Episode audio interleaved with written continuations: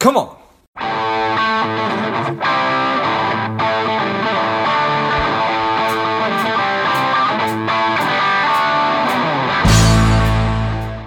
Barbara, are you ready? I am ready, George. Thank right. you. Yeah, I'm ready. The people are ready. Let's go. Welcome to Lifeblood Engage. This is George G. Our guest today is strong and powerful Barbara Dalle Pezze. How did I do with that, Barbara? You did very well. Did all right. Very well. Dr. Barbara is a leadership coach and international speaker, author, seminar leader, and the author of the upcoming book, The Unexpected Gift. I'm excited to have you on.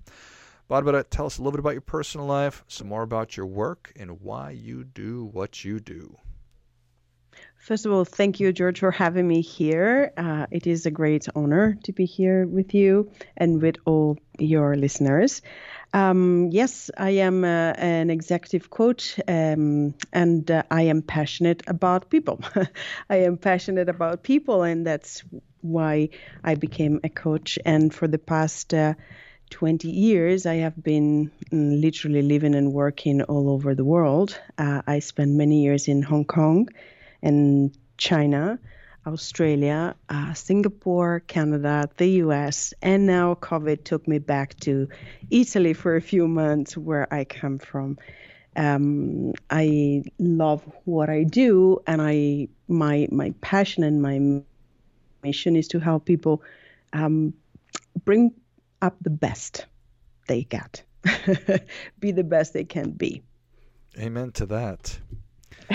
and fascinating what a what a, a wonderful opportunity and experience to be able to do this work uh, literally all over the world.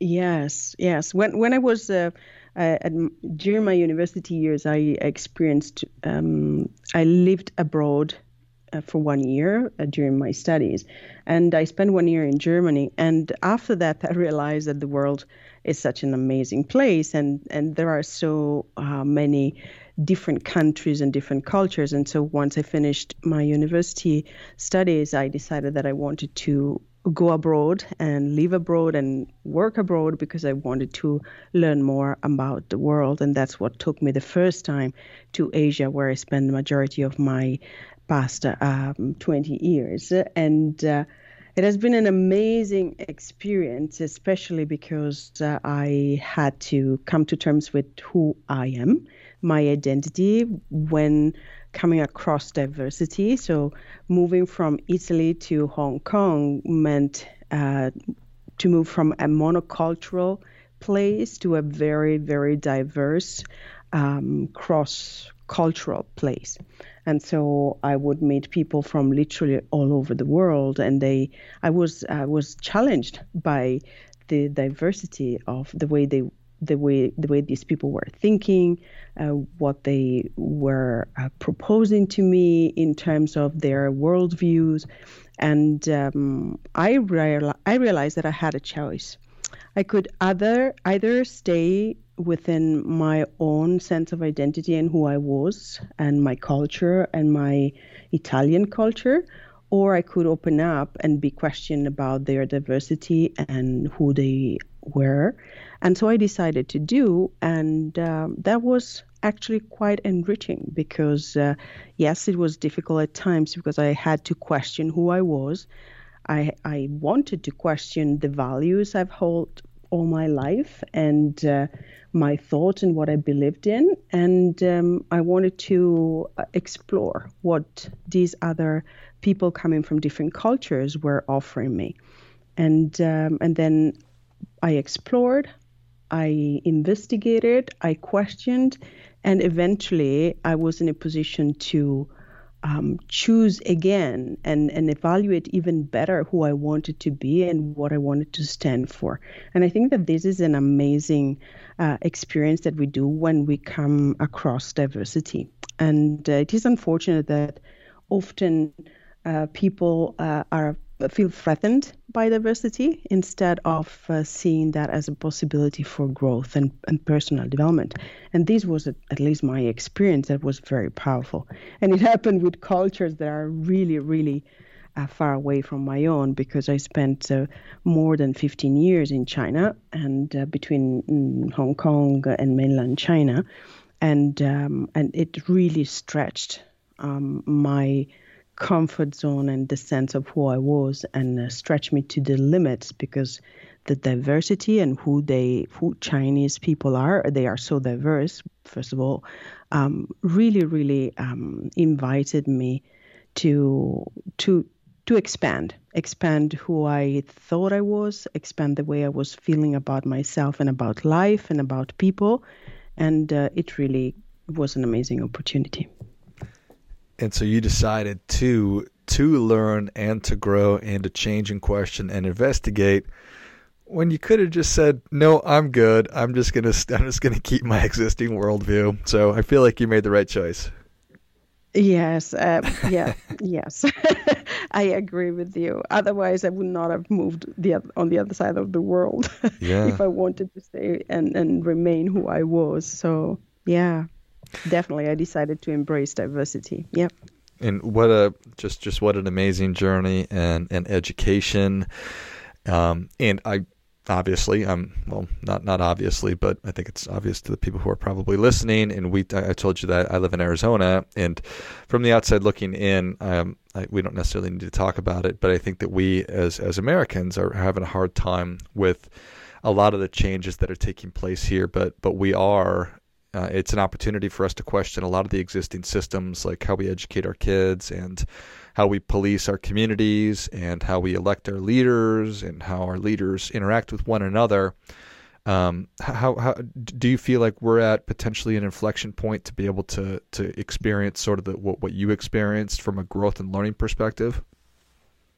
I think that America right now has an amazing opportunity. It is a very difficult and tough moment. I, I was living in Miami until a few months ago, um, I, I, think really it is a great opportunity for Americans and for America.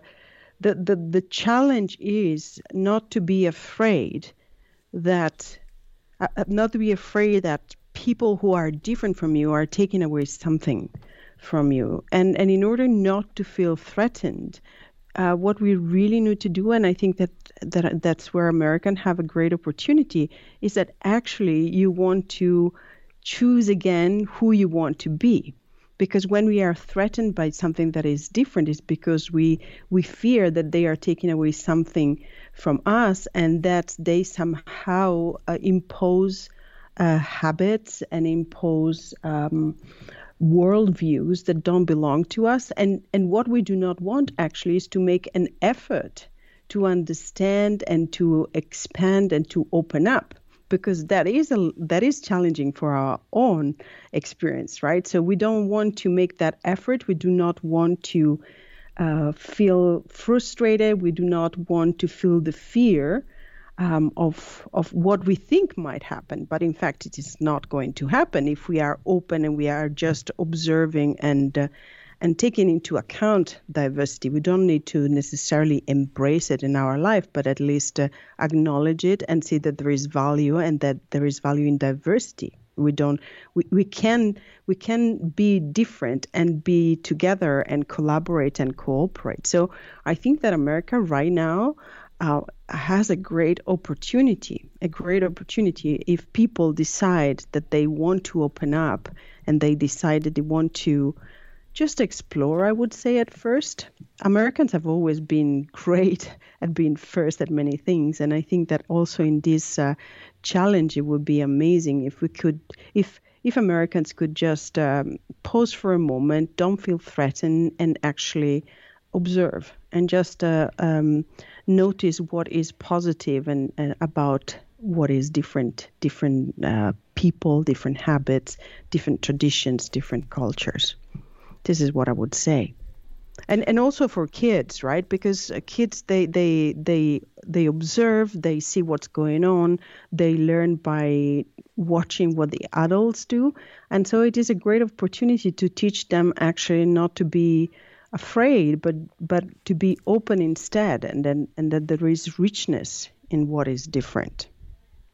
Amen. I think that that's all really, really well said, and it it, it, is this huge opportunity opportunity to really choose who who you want to be, who who we want to be, um, but scary. Uh, I think a lot of that comes from a, a place of scarcity um, and not wanting to feel like you're being imposed upon. So everything you just said, and there there there is a lot going on, um, and we as humans. Uh, we don't I don't think that we deal necessarily great with um, not knowing and uncertainty. We we we we we we, we like patterns. Um, and I fascinating. I, was I was listening to a podcast yesterday about about a, with Bruce Springsteen and Barack Obama, and they sat down and they've had this conversation or a series of podcasts about race. Um, in America, and it really kind of goes exactly to what we're talking about. And that's been a, obviously a hot button issue, and it's it's been part of um, the American experience. Um, and it's just one more thing that we do need to face. Otherwise, um, we really risk further divide. And that's you know. So I'd like to get your opinion. I just dumped a lot on you there. Thoughts, this episode is brought to you by Money Alignment Academy. If you are looking for a financial wellness platform for your company, your organization, and your employees, check out moneyalignmentacademy.com or click on the link in the notes of the show. No, I'd love to share also because, um, as, as I mentioned before, I actually lived in so many different countries. And um, what I have realized is that the the the place where we can actually meet in in terms of really uh, communicate and uh, meet each other. It is a level of depth that is beyond culture. It is beyond religious uh, beliefs. It is beyond traditions. When I was in China, for example, in mainland China, I was teaching at the university, and I was teaching university students. Uh, I was teaching Western culture, and I was teaching also monotheistic religions, basic course.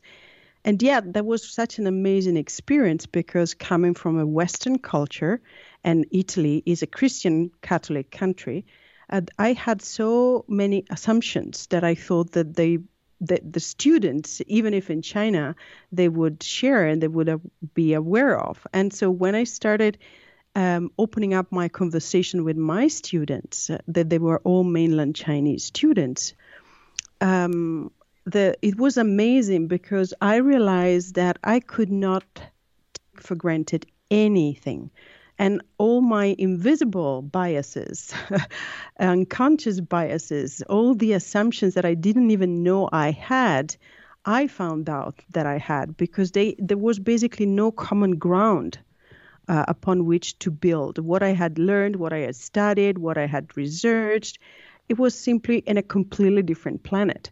And so I remember asking myself, okay, so how do I interact with these students so that I can actually meet with them, so that I can actually encounter, that I can actually communicate and connect with them?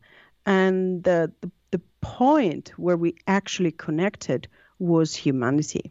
I needed to go deeper and look at them and look at myself and look at the traditions I was talking about as human experiences. And uh, at that level, there was no difference anymore. At, what, at that level, there was unity. At that level, there was connection, there was communication, there was understanding, and there was growth. So back to to your initial questions, I think that and and what I'm sure mm, former President Barack Obama and Bruce Springsteen talked about, and is really that we need to meet each other at a level of depth that that that is deeper than all those. Uh, divisions and, and barriers that we build for ourselves. And um, and I think that that is absolutely the way to to build relationship and to build a different kind of world because I I've experienced it and not just five minutes. I did this for five years, for, sorry for four years uh, in teaching in China, and that was a huge huge um, experience very challenging very challenging because just let me give you an example would you imagine that um, people do not, even if you are not a religious person, that you do not know that the Bible and the Quran are two books and holy books. I started by thinking that at least this is the minimum uh, knowledge that you might have and, and everywhere in the world. Sure. And I was surprised when it was not the case. So, how do you begin to speak about these religions when people don't even know that there are these two books? At least mm-hmm. coming from a Western uh, culture and from an Italian culture, for me, was quite a, a wake up call right? Because how do you start conversation where there are no common grounds, where there are no common paradigms, when uh, the belief system is completely different? So where do you start a conversation? So for me, that was a very, very tough school, and uh, it was amazing as an experience because the response once I learned how to connect at that level that I was talking about before, um, the the humanity of people, then then there were no barriers anymore. That is such a uh, such a key thing right there, and it just a, a, a, super unique experience of you with your background, and, and then going into in, into a classroom in in China, and certainly that takes place. Um, just to come back to to the United States, with people who who grew up in in a predominantly white area with one experience, and then or, or interacting and having a conversation with um, with a, a, Latino or a black person who grew up in, in, in, predominantly just a totally different. So you're having a similar American experience, but totally different. And unless you're able to come at it from an understanding or an appreciation that this guy or this gal that I'm talking to has absolutely potentially no idea to your point what the Bible is or the Quran is, but what my experience has been, and I don't necessarily have any idea what theirs is. Yeah, yeah, and and um, just to bring it back to the U.S. again, um, one thing that can be very useful to do, and that I've learned when I was in China, that I think that now when I'm thinking about uh, the the black um, the, the experience of black people in the U.S., which is not something I'm familiar with, but what I am really keen on doing when I'm there is to listen, because when they speak about their experience, um, I remember the first time I was listening to how difficult it is to be a black person in America. I couldn't understand why was that. I did not have the the categories to understand that. And then I made it a point to actually pay attention and to really did do the efforts that I did when I was in China to go into a desert as in I don't know anything about these and and actually pay attention and make an effort to understand where these people are coming from. What are they pointing at that I am not aware of?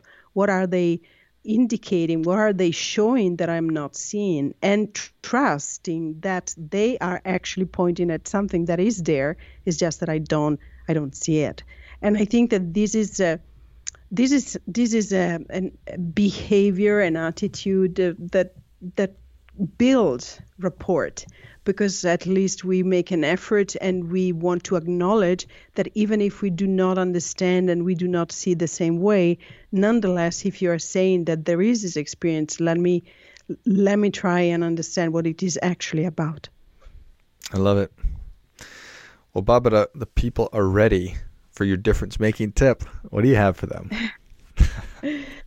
oh, yes. So here it is uh, what I'd like to give as a tip dare to believe that uh, the seemingly impossible actually can happen. And this is something that uh, has been true for me more and more. And so I, I, love to, every time I love to say, even to my clients, dare to believe uh, in the impossible because it is actually possible. Well, I think that that is great stuff. That definitely gets a come on. Come on. Dare to believe that the seemingly impossible can, in fact, happen. I love it. Well, Barbara, thank you so much for coming on. Where can people learn more about you? How can people engage with you? And tell us where they pick up a copy of your book, The Unexpected Gift. Um, well, they can visit my website, www.my name, uh, or they connect with me on LinkedIn. And uh, my book is available on Amazon, so just look for the title and my name, and you can get a copy of it. And by the way, if for those who are going to buy the book and they can connect with me saying that they bought the book, and I will give them access to a six weeks online program that I am launching. So that's a gift, the unexpected gift for me. So wonderful. Yes. Well, if you enjoyed this as much as I did, show Barbara your appreciation and share today's show with a friend who also appreciates good ideas. The website is B A R B A R A D A L L E P E Z Z E dot com. You can find her on LinkedIn. You can pick up a copy of The Unexpected Gift at Amazon. And then um, when you connect with Barbara, let her know that you got a copy of the book and she'll give you access to that course that she was talking about. Thanks again, Barbara. Thank you very much for having me, George. And until next time, keep fighting the good fight. We are all in this together.